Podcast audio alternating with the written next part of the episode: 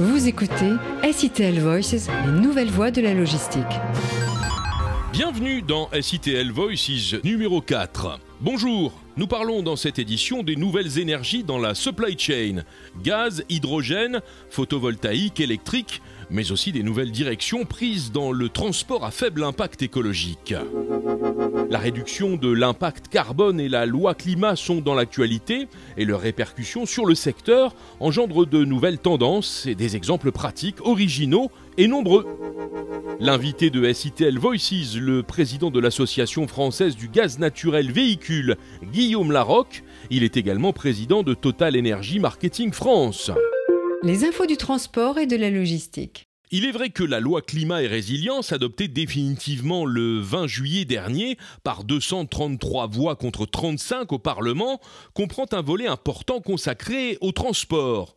Conséquences directes à moyen terme sur la supply chain, en 2024, la circulation des véhicules les plus polluants sera limitée en ville, en quadruplant le nombre de zones à faible émission, et plus tard en 2040, il ne sera plus possible de commercialiser des poids lourds utilisant des énergies fossiles diesel ou essence.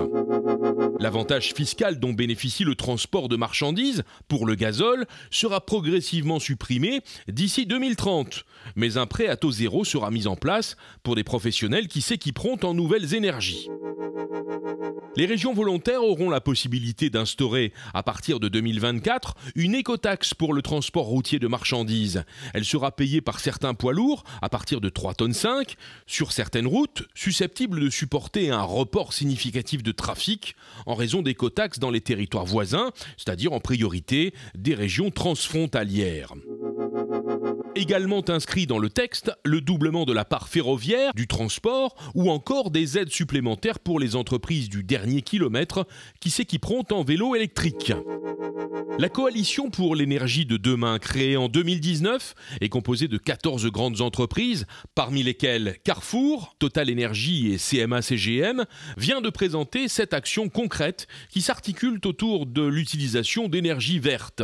Cette coalition entend également prioriser l'utilisation de véhicules zéro émission avec le lancement de recherches et de développement sur l'hydrogène et l'ammoniac, ainsi que la mise en place d'un éco-calculateur pour certifier les empreintes environnementales porte à porte. C'est un exemple, parmi tant d'autres, de l'évolution des entreprises de la supply chain vers la logistique verte. La grande interview, c'est dans deux minutes. Mais avant, les brèves de l'actualité. Leader européen du transport et de la logistique alimentaire sous température contrôlée, Steph se lance dans un programme de réduction de son empreinte écologique baptisé Moving Green et souhaite intégrer ses sous-traitants dans ce programme. Outre la réduction de 30% de ses émissions de gaz à effet de serre à l'horizon 2030, l'utilisation à 100% d'énergie bas carbone dans ses bâtiments d'ici à 2025, l'entreprise veut aussi utiliser les technologies de pointe comme l'intelligence artificielle pour optimiser ses schémas de transport. Ferrero France a inauguré début juillet une liaison fluviale entre Rouen et Gennevilliers. C'est une nouvelle étape pour le groupe dans la réduction de l'empreinte carbone de sa chaîne logistique. L'objectif étant de réduire de 54 à 19 le nombre de camions sur la route, soit 65% de trajets en moins. Des camions roulant au gaz naturel effectuent la liaison avec la destination finale. Ainsi, plus de 5 tonnes de CO2 par an seront économisées. Après l'aérien, le ferroviaire. CMA-CGM fait l'acquisition de Continental Rail, un des principaux opérateurs ferroviaires privés d'Espagne, spécialisé dans le transport intermodal de conteneurs entre les principaux ports du pays. La prise de contrôle aura lieu au terme d'une opération de rachat de titres représentant un montant d'environ 25 millions d'euros. La Semaine internationale du transport et de la logistique, qui se tiendra du 13 au 15 septembre porte de Versailles, aura pour thématique générale de son édition 2021 la logistique verte. Les acteurs de la chaîne logistique ont tous un rôle à jouer dans la réduction de l'empreinte carbone, du stockage et du transport des marchandises. La supply chain durable est au cœur de cette édition et sera au centre de tous les cycles de conférences. La grande interview. SITL Voices accueille cette semaine le président de l'Association française du gaz naturel véhicule, Guillaume Larocque. Il est également président de Total Energy Marketing France.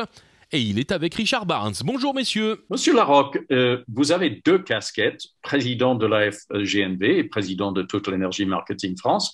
Dites-nous comment vous gérez cela au quotidien ah, Du mieux que je peux. Ça veut dire que j'arrive à trouver du temps euh, pour mon activité principale, qui est bien sûr l'activité Total Energy, mais aussi pour l'activité à FGNV. Et en réalité, euh, ce temps, il est bien volontiers investi parce que le rôle de la FGNV, c'est de rendre la solution euh, GNV crédible aux yeux de, l'ensemble de nos clients, et pas seulement pour Total Energy, mais pour toute l'industrie. Et ça, objectivement, c'est bon aussi pour Total de, il n'y a pas de, conflit euh, dans, mon activité de l'un et de l'autre. C'est-à-dire, l'activité de la FGNV, c'est défendre cette technologie, expliquer pourquoi elle fait du sens, la rendre crédible et la rendre efficiente, c'est-à-dire la rendre efficace pour le client final. Et tout ceci est, est parfaitement cohérent avec euh, mes activités en tant que, que président de Total Energy Marketing France, mais j'aurais tendance à dire que c'est vrai aussi pour l'ensemble de nos membres, pour la FGNV, c'est-à-dire que la FGNV, ce n'est pas moi, c'est les commissions qui travaillent à la FGNV, qui produisent du savoir, qui produisent de la connaissance. Moi, je n'ai qu'un rôle quelque part de synthèse, et tous les gens qui travaillent au quotidien pour la FGNV sont aussi employés salariés d'entreprises qui sont les membres de la FGNV, et ils défendent cette énergie nos discussions sont parfaitement conformes. Euh, nous restons dans les domaines techniques, euh, les domaines de la mise en œuvre de cette énergie. Par conséquent, pour nous tous, ça fait parfaitement du sens. Comment voyez-vous l'évolution des énergies de la supply chain? J'aurais tendance à dire qu'on a une vue à la fois en termes de, programmatique long terme. Ça, on essaye de faire des prévisions comme, euh, comme tous les autres acteurs de l'industrie. Et puis, on a une vue alimentée et informée par notre pratique quotidienne de la distribution d'énergie et de l'ensemble des membres de la FGNV qui, au quotidien, sont donc euh, distributeurs d'énergie. À long terme, euh, notre conviction maintenant, c'est qu'il n'y aura pas une seule énergie qui sera nécessaire pour le transport routier, marchandises, voyageurs, etc. Mais il y aura plusieurs énergies. Parce qu'au contraire des énergies fossiles actuelles, les énergies du futur sont des énergies qui sont segmentantes au titre des usages, à cause de limitations d'autonomie et pour des mérites propres qu'elles ont. Euh, et qui font qu'elles sont plus ou moins bien adaptées euh, euh, à différents types d'usages. Donc, à terme, on voit plusieurs énergies pour, la, pour le transport routier, par exemple. On voit au moins l'hydrogène, l'électricité batterie, et puis le gaz, biogaz. Et certainement encore, même en 2040, une continuation de l'utilisation du diesel pour des segments d'utilisation spécifiques. Donc ça, c'est une vision qu'on a, euh, qui est une vision donc multi-énergétique. D'un point de vue concret et d'un point de vue quotidien, ça veut dire que bah, on s'emploie à faire en sorte que toutes ces énergies soient disponibles pour les clients finaux. J'aurais tendance à dire qu'on évolue et qu'on fait émerger ces énergies en tant qu'énergéticien au pas du développement des véhicules. C'est la clé d'entrée principale euh, pour que ces mobilités, euh, ces nouvelles mobilités puissent émerger. Et on est là pour accompagner l'émergence de ces nouveaux véhicules. On le fait du mieux qu'on le peut. En tout cas, il y a une vraie volonté de notre part et de la part des membres de la FGNV de faire en sorte que, avec l'accroissement du parc de véhicules GNV qu'on voit quotidiennement, on voit des taux de croissance significatifs, eh l'équipement en station, l'équipement en offre énergétique soit présent. Vous avez participé euh, récemment au Sustainable Energy Forum du Hub Institute. Mhm. Quels ont été les thèmes principaux de cette conférence et quelles ont été les principales conclusions? Je pense que le, but de telle conférence, euh, c'est précisément un peu la question précédente que vous avez posée, c'est d'anticiper les besoins énergétiques des différents segments. Ce qui est intéressant dans des conférences comme celle-ci, c'est quand elles, prennent des approches segmentées, c'est-à-dire non pas essayer d'avoir une solution pour tout le monde, parce que dans la question une solution pour tout le monde, la plus grande erreur, c'est pas une solution, c'est l'erreur, c'est pour tout le monde. Il n'y a pas un tout le monde uniforme. Il y a différents types de clients qui ont différents types de besoins, différents types d'usages. Et finalement, le plus important, c'est d'arriver à répondre à leurs usages spécifiques. Et donc, je pense que ce qui est très bien dans ce type de conférence, c'est d'avoir une approche segmentée et, pragmatique et qui a vraiment pour volonté de poser le problème de manière concrète. Ça, c'est le premier point. Donc, on va, on va dire qu'on s'éloigne uniquement d'une forme d'incantation, euh, même s'il y a des volontés, on peut tout à fait exprimer des volontés en termes d'émergence d'énergie alternative, et ça, c'est bien la volonté générale. Mais une fois qu'on s'intéresse à la mise en œuvre pratique, il faut parler de manière segmentée. Ensuite, l'autre objectif de tel forum, c'est de pouvoir échanger entre les différents membres euh, concernés, c'est-à-dire les pouvoirs publics, euh, les représentants de l'industrie, les clients. Et quand toutes les personnes se rencontrent ensemble et qu'elles mettent ensemble les contraintes des uns et des autres sur la table, ça permet non pas de, de créer des impasses ou d'empêcher d'avancer, mais au contraire, ça permet de, parce qu'on connaît les contraintes les uns des autres, de faire émerger des solutions qui soient des solutions viables et qui conviennent à l'ensemble des parties prenantes. Donc ça fait progresser, ça fait gagner du temps. Il a été souligné que le, le bio-GNV, carburant renouvelable, se développe dans l'indifférence. Euh, pour vous, quel est l'avenir de ce carburant? Et, et est-ce que vous avez des exemples concrets? Mais quelque part, l'indifférence, c'est pas gênant et c'est une, c'était une formule de Gilles Durand, le secrétaire général de l'Association française du GNV, à laquelle je souscris parfaitement. Ça veut dire quoi? Ça veut dire en fait, euh, on ne sait pas si on en parle beaucoup, mais se développer dans l'indifférence, ou plus important dans la phrase, c'est se développer. Et donc c'est bien ça qui est l'enjeu principal, c'est-à-dire qu'in fine, les énergies, elles sont utilisées par des transporteurs, des autocaristes, des personnes en situation de mobilité, et donc c'est bien quand même eux qui font ces choix et qui font cette décision. Ce sont des choix qui le plus souvent sont des choix rationnels. Surtout dans le monde du transport, ce sont des entreprises qui font les choix, donc euh, c'est un choix très calculé, et tous les paramètres sont rentrés dans la prise de décision. Et donc le bio GNV a clairement un avenir, on en est absolument convaincu. Pourquoi? Parce que, un, on sait que le, GNV, sans, même être bio, répond déjà ou remplit deux, contraintes majeures qui sont les contraintes d'émission de polluants. Le, GNV n'est pas émetteur de polluants, le bio-GNV non plus, bien sûr. Et ensuite, des contraintes de bruit, c'est-à-dire que ça permet d'accéder à des grandes villes en réduisant très significativement la nuisance sonore.